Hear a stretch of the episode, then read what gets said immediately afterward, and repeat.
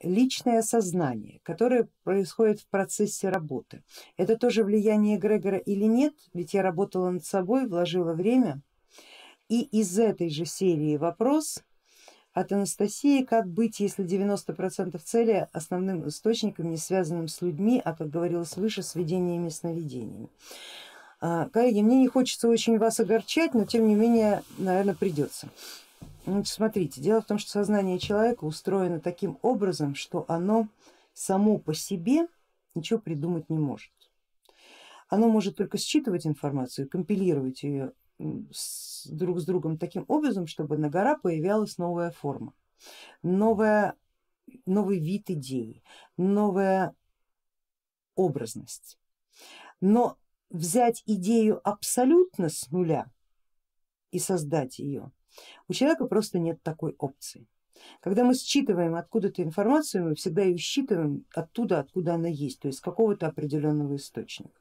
Мы работаем над собой таким образом, чтобы считывать ее с пространства отмана. Но пространство отмана это не безликое определение, это конгломерация разумов богов, то есть конкретно мысли их, вот они там витают. Вот у человека общее пространство мыслей и слов это ментальный план, а у богов отман.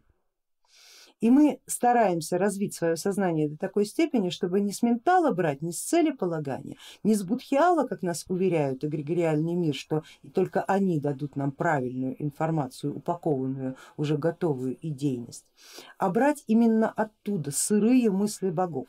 Таким образом, как бы самим становясь эгрегором по отношению к этим мыслям, повторяю, по отношению к этим мыслям, они вообще не по функционалу в этом мире.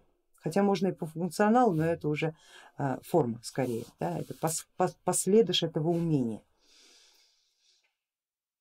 Значит, соответственно, мы не должны пребывать в иллюзиях, и мы должны понимать, что и в пространстве видений сновидений, и в пространстве собственных умозаключений мы не настолько самостоятельны и не настолько вольны, как нам хотелось бы видеть.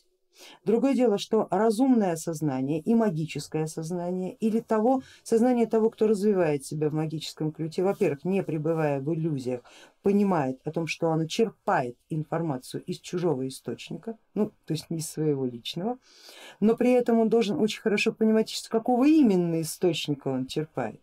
Что он взял сейчас от эгрегора, что он взял от человеческого ментала, а что он взял на прямом контакте со своим богом и как это можно соединить так, чтобы идея Бога получила здесь правильную форму, правильную форму, а не как обычно.